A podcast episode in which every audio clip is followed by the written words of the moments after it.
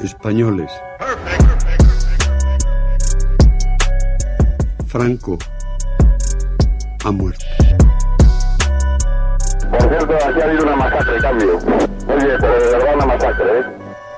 El hombre de excepción, que ante Dios y ante la historia ¡Quiete todo el mundo! ¿Quiénes? Que acaban de ocupar el Parlamento. ¿Quién lo dice? Coño, yo que lo acabo de oír. Ah, amigo, tú eres un mierda. Porque no has creído nunca. Qué bárbaro, oye. No has creído, no has creído nunca. Estoy impresionado. No has creído nunca. Todos contra la reacción. Todos contra el fascismo. Confirmo que he ordenado a las autoridades civiles y a la Junta de Jefes de Estado Mayor que tomen todas las medidas necesarias para mantener el orden constitucional. Es que creo que nosotros estamos para mirar al futuro, para encargarnos de los problemas de las eh, personas, de los vivos y para dejar a los muertos en- que descansen en paz.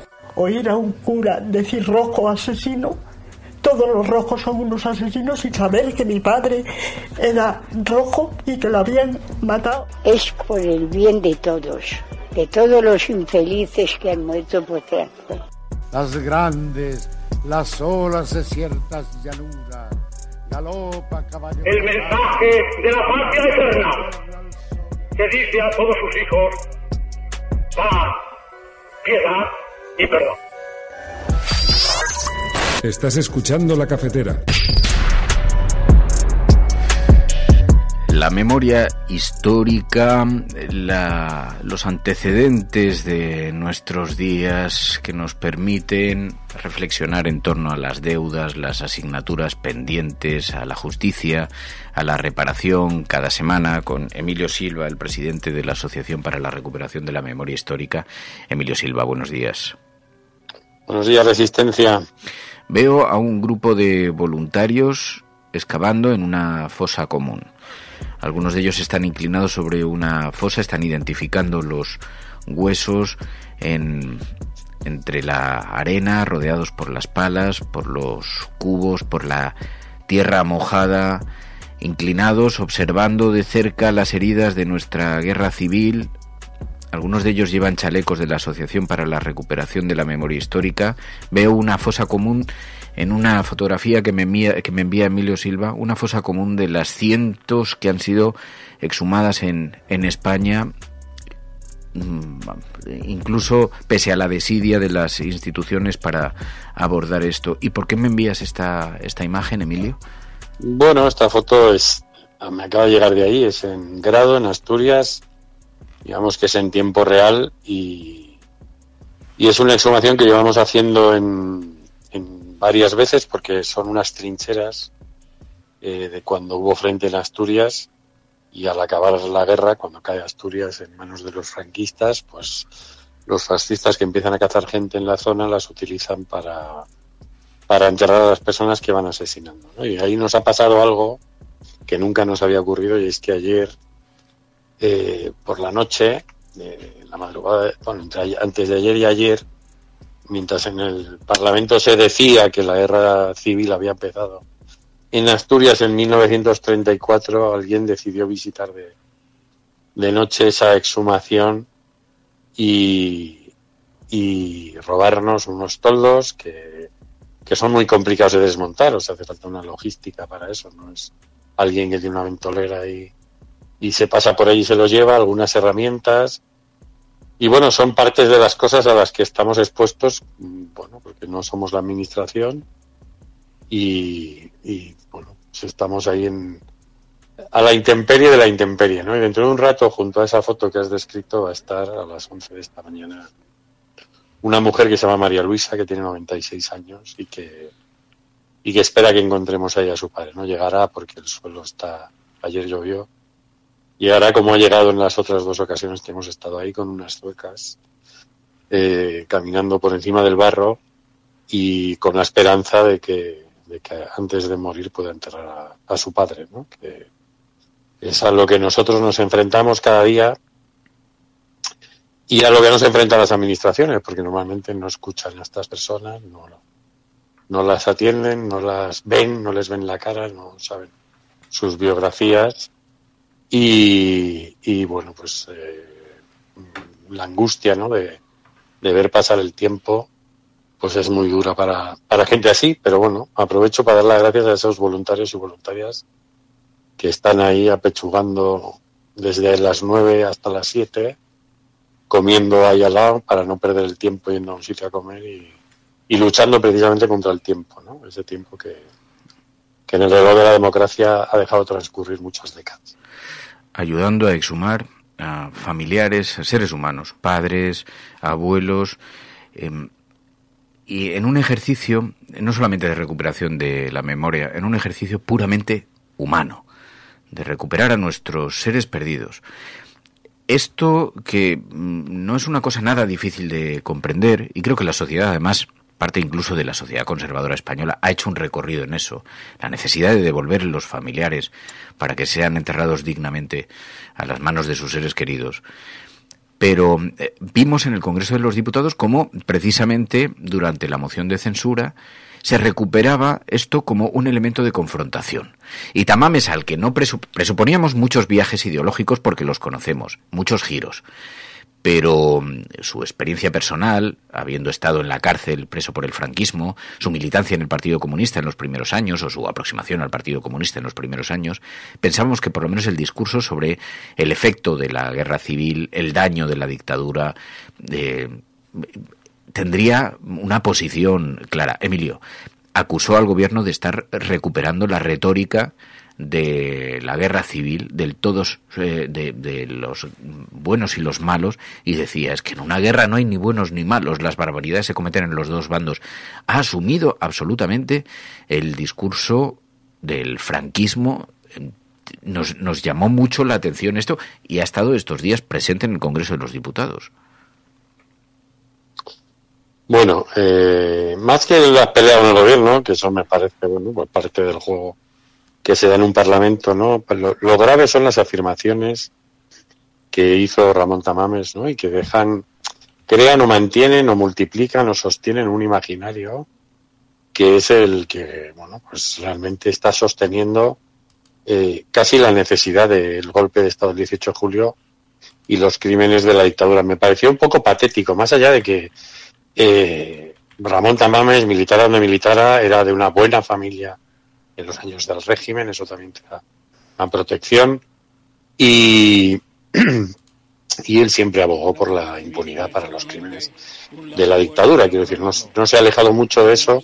Para mí lo más grave fue cuando soltó allí una sarta de tópicos de la derecha para justificar eh, la necesidad del golpe de Estado y, y dejar libre de, de, responsabilidades a Franco y a, y a sus generales golpistas, ¿no? El argumento, por ejemplo, antes lo he mencionado, porque lo que nos han robado nos lo han robado en Asturias, el argumento de que la guerra empieza en Asturias con la revolución de 1934. Eh, bueno, pues hay diversos autores revisionistas que se han dedicado a publicar muchos libros en ese sentido. Los argumentos de la violencia en la Segunda República, que son otros tópicos, ¿no? Es como, no sé, si en los años eh, decir que en los años más duros de la actividad terrorista en España, pues hiciera falta que el ejército hubiera dado un golpe de Estado y se hubiera hecho con el poder para poner orden en este país, ¿no? Todo eso todos esos imaginarios eh, se crean, eh, se crean y sirven para alimentar a mucha gente, porque yo lo he visto estos días cuando hemos tuiteado lo del robo de, de, de lo que ha ocurrido en esa fosa en grado en Asturias, en el Reyán, pues eh, los argumentos que nos van soltando, ¿no? Y lo que hace esto es eh, avivarlos, ¿no? Y luego mucha gente los maneja como si fueran una Biblia. A mí me parece, la pena para mí es que, que más allá del argumento político no hay respuestas contundentes, ¿no? Porque hay muchas formas de explicar y mucha información para explicar lo que fue la guerra. Además, en un parlamento que, que en mayo del año 1936, en mayo, dos meses antes del 18 de julio, eligió sin ningún conflicto, sin ninguna bronca al presidente del gobierno de la Segunda República. Y simplemente con que alguien lea el acta de esa elección, dos párrafos en ese acto, para explicar que todo es eh, pura propaganda, ¿no? Y bueno, pues Tamames acabó, después de la filtración de ese discurso, entre comillas, que igual formaba parte de su estrategia para ocupar más espacio en los medios, pues eh, acabó yendo mucho más allá, ¿no? Y proponiendo todas las tesis revisionistas que han sido sostenidas y mantenidas. En el año 2003, eh, el señor José María Aznar se fue de vacaciones y antes de irse a Menorca, en una rueda de prensa, eh, pues mm, explicó que, que se iba a leer el libro, no lo, no lo voy a ni a citar para no darle propaganda, pero el libro más importante del revisionismo en esos años, que era una reacción al inicio de las exhumaciones y al hecho de que se empezaron a ver los crímenes de la dictadura y sin ningún complejo el señor Alnar pues puso su figura de presidente del gobierno al frente de ese discurso, ¿no? Entonces, bueno, pues eh, todos, todo, todo esto sostiene imaginarios que al final acaban causando problemas, ¿no? Porque sobre todo si se si se sostienen sobre las mentiras, ¿no? Evidentemente Tamames no iría, mm, no sé, a un funeral de víctimas del terrorismo a decir allí que no hagan una historia de buenos y malos, ¿no? Porque porque hubo de todo, ¿no? Entonces eh, quiero decir este es el discurso creado para eh, justificar al franquismo que se utiliza con las víctimas del franquismo exclusivamente, ¿no? Y que lo que pretende es salvar eh, el honor, entre comillas, y el papel histórico de la derecha española. Porque la que dio el golpe de Estado y la que gestionó durante 40 años una dictadura no fueron unos señores que llegaron aquí eh, platillos volantes, eran la derecha española, que luego ha sido la fundadora del gran partido de la derecha española. Y que está por el partidismo. En una guerra civil no es solamente un lado bueno y otro malo. En la nuestra se cometieron atrocidades en los dos bandos, tratando de limitarlas ahora prácticamente a uno de ellos, cuando en realidad la Segunda República fue una situación no tan angélica como pretenden demostrar actualmente. Lean, si no, el libro de Alejandro Nieto recién publicado. Bueno, ha sido contestado por el historiador Ángel Viñas, desmontando todas las afirmaciones de Ramón Tamames, en un artículo de público.es que es muy recomendable. Y decía el historiador Ángel Viñas, lo que revela es un desconocimiento muy profundo de la historia, el señor Tamames. Bueno, y el libro al que se refiere Tamames, que es eh, un panfleto, pero vamos, o sea, de, de primer orden, ¿no? Pero mira justo en qué momento ha salido, ¿no? La noticia dos días antes en la razón de que un jurista denuncia enormes errores técnicos en la ley de, memoria democrática. Y bueno, que lean a alguien el libro, porque es que es un es una gran explicación de, de los de los juristas postfranquistas y de las sandeces que son capaces de decir, ¿no? Entonces, bueno, pues eh, ese es el discurso que se sostiene, ¿no? Cuando hay mucha gente que todavía lo, lo piensa, ¿no? Y para eso ha servido, pues, el, el hecho de no educar en esto en España, ¿no? Entonces, bueno, pues hay mucha gente que uno luego puede, sobre los hechos, uno puede construir opiniones, pero no sobre las mentiras, ¿no? Que es lo que un poco está haciendo eh, esta cosa revisionista, ¿no? De, y luego llamar concordia, que es lo que hizo para rematar la jugada Bascal, ¿no? Y lo que hace Vox en colaboración con el Partido Popular, llamar concordia al, mantenimiento de los honores a los golpistas que durante 40 años nos impidieron elegir a nuestros representantes y persiguieron a disidentes políticos y morales. Entonces, esto es gravísimo porque llueve sobre un país lleno de ignorancia. Entonces, no está lloviendo sobre gente informada que sabe de qué va y que puede discriminar. Y luego puede opinar. No, está lloviendo y sosteniendo, digamos, el andamiaje de toda esa ignorancia que ha beneficiado tanto a muchísima gente, ¿no? Entonces, Tamames es un personaje, ¿no? Que arrasado por la egolatría y, bueno, pues que, que, entre en este juego y que utilicen, porque este es un país donde alguna vez a ver si hacen estos falsos conversos, ¿no? Porque tenemos muchos en los medios de comunicación que, hacían un antifranquismo estético pero que no era un antifranquismo ético, ¿no? Y entonces ahí hemos visto cómo de pronto la derecha, los medios de comunicación derechas utilizan a, a estos antifranquistas estéticos y por lo tanto demócratas estéticos para, bueno, para dar la imagen de que han visto la luz, ¿no? Algo, la experiencia, los años, el tiempo, el conocimiento les ha permitido ver la luz y llegar al lugar correcto. Pero seguramente es que nunca, nunca han estado en el lugar correcto, ¿no? Más allá de que fuera una pose, un, un donde hay que estar, etcétera, etcétera, ¿no? Pero a mí me cuesta entender, yo tengo unos añitos, me cuesta entender cómo alguien, porque me sorprenden mucho esos viajes ideológicos, ¿no? Cómo alguien puede romper con su propia identidad de esa manera y quizás es que nunca ha sido una verdadera identidad, ¿no? Ha sido otra cosa.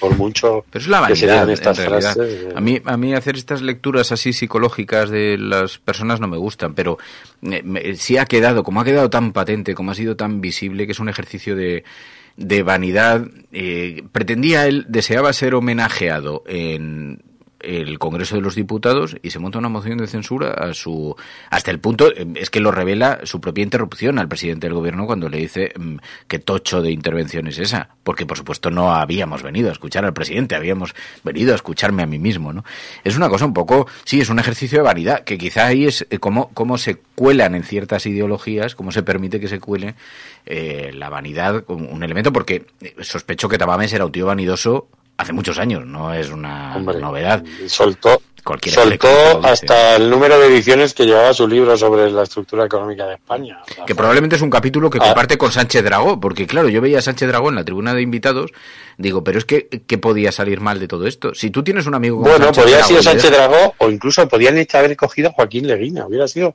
mucho mejor para ellos, ¿no? No sé si lo habrán intentado. Pero haber subido ahí a Leguina a zumbar podía haber sido, podía haber sido lo mismo, ¿no? Entonces, bueno, son ese perfil. Es que es ese perfil. Y no es una cosa psicológica, es que yo creo que hay una coherencia en los seres humanos y más para alguien que, que tiene un, bueno, hábitos, vamos a decir, de reflexión, que cuando uno sepa hacer ese despegue y se va a la ultra esfera de, de la conversión, eh, pues realmente ahí, ahí pasa algo, ¿no? Y el hecho de que, ¿cuál es el valor de Tamames para que Vox lo haya sentado ahí? Pues eso, esa cosa de que ha visto la luz, ¿no? Viene, viene del comunismo y ha visto la luz, ¿no? Entonces, eh, bueno, pues forma parte de, de ese, e- e- esa tradición española, voy a decir, secular, desde que expulsaron a otras religiones o quemaban a quien, a quien no ejercía bien el catolicismo por los conversos, ¿no? Y si lo haces de forma voluntaria, pues entonces eres el gran vidente, ¿no? Que has abrazado por fin la verdad, vienes del comunismo y has abrazado la verdad, ¿no? Entonces, bueno, pues eh, yo no le doy ningún valor a- al comunismo de, Ramón Tamames como que ahí se haya desplazado, digamos, de la visión que él tenía de, la dictadura y de, y de sus crímenes, ¿no? Porque, porque él siempre ha sido, bueno, pues un colaboracionista, ¿no? Pero tenemos mm, eh, estas entregas ideológicas, estos giros de 180 grados, tenemos algunos en España, ¿eh? Porque, que además son muy elogiados Bueno, y podemos- muy valorados en la derecha. Podemos luego- ver la otra cara, la otra cara de eso. También tenemos mucha gente perseguida, perseguida por negarse a, a ser conversos, ¿no? O, o sea, esta misma identidad que premia a los conversos, pues fue la que persiguió al doctor Montes, la que machacó a Julio Meden con su película La pelota vasca, la que machacó al fotógrafo Clemente Bernat por unas fotografías que iba a exponer en el Guggenheim, la que ha perseguido a, a- a los que considera infieles, ¿no? Esa misma identidad eh, te machaca si, si, te, si considera que, Si no entras, claro. que, que hay, que hay que llevarte a una hoguera hoy en día, ¿no? Entonces todos estos, eh, Sánchez Dragó, etcétera, mira, Sánchez Dragó nos amenaza a nosotros, amenazar, ¿eh? Porque nosotros hicimos una exhumación en Burgos donde podía haberse encontrado los restos de su padre y él nos pidió una especie de tratamiento VIP para que le averiguáramos antes que nadie eh, lo, que lo que había en esa fosa y, y nos amenazó con ir a los medios de comunicación a, a meterse con nosotros y lo hizo un poco. Pero bueno, esta, esta personalidad, ¿no? Que se consideran very important persons por encima por encima de, del resto de los mortales, ¿no? Entonces, bueno, pues yo digo que no es por hacer un rasgo psicológico, pero algo tiene que pasar cuando alguien realmente hace un viaje como ese, ¿no? A mí es que me cuesta, me cuesta entender que, que de pronto te conviertas en otra persona. Y o ya eso estaba en ti, o es, un- o es un algo patológico, ¿no? Por mucho que se digan estos refranes de que a los 20 revolucionarios y a los 60 no sé qué. Pero que, que tú te conviertas en otra persona de esa manera, es muy bestia, ¿no? Sí, como dice Correcaminos, Jiménez de los Santos, por ejemplo. ¿no? Pero bueno, es que no hay mayor perverso que el converso. Y, Claro, y sí, luego sí. les vemos e- efectivamente que van eh, intensificando su vehemencia en la medida que se van convirtiendo todavía más, ¿no? Y más odian sus raíces o su procedencia o su propio pasado, ¿no? O, o los compañeros de viaje que tuvieron eh, entonces. Pero bueno, eh, un ejercicio en todo caso muy interesante en términos antropológicos, que, que supongo que como sociólogo pues también habrá despertado en ti alguna alguna curiosidad todo este giro, todo este vuelco y, y toda esta defensa del, del discurso franquista, ni más ni menos que en el Congreso de los Diputados. Emilio Silva, gracias de corazón, Emilio. Cuídense mucho, resistentes. Un abrazo muy fuerte. Un abrazo cuídate. muy fuerte. Chao. Españoles. Franco ha muerto. Por cierto, aquí ha habido una masacre, cambio. Oye, pero de verdad una masacre, ¿eh? El hombre de excepción que ante Dios y ante la historia ¡Quiete todo el mundo! ¿Quiénes? Que acaban de ocupar el Parlamento. ¿Quién lo dice? Coño, yo que lo acabo de oír. Ah, amigo, tú eres un mierda. ¿Por qué? Porque no has creído nunca. Joder, qué bárbaro, oye. No has creído, no has creído nunca. Estoy impresionado. No has creído nunca. Contra el fascismo. Confirmo que he ordenado a las autoridades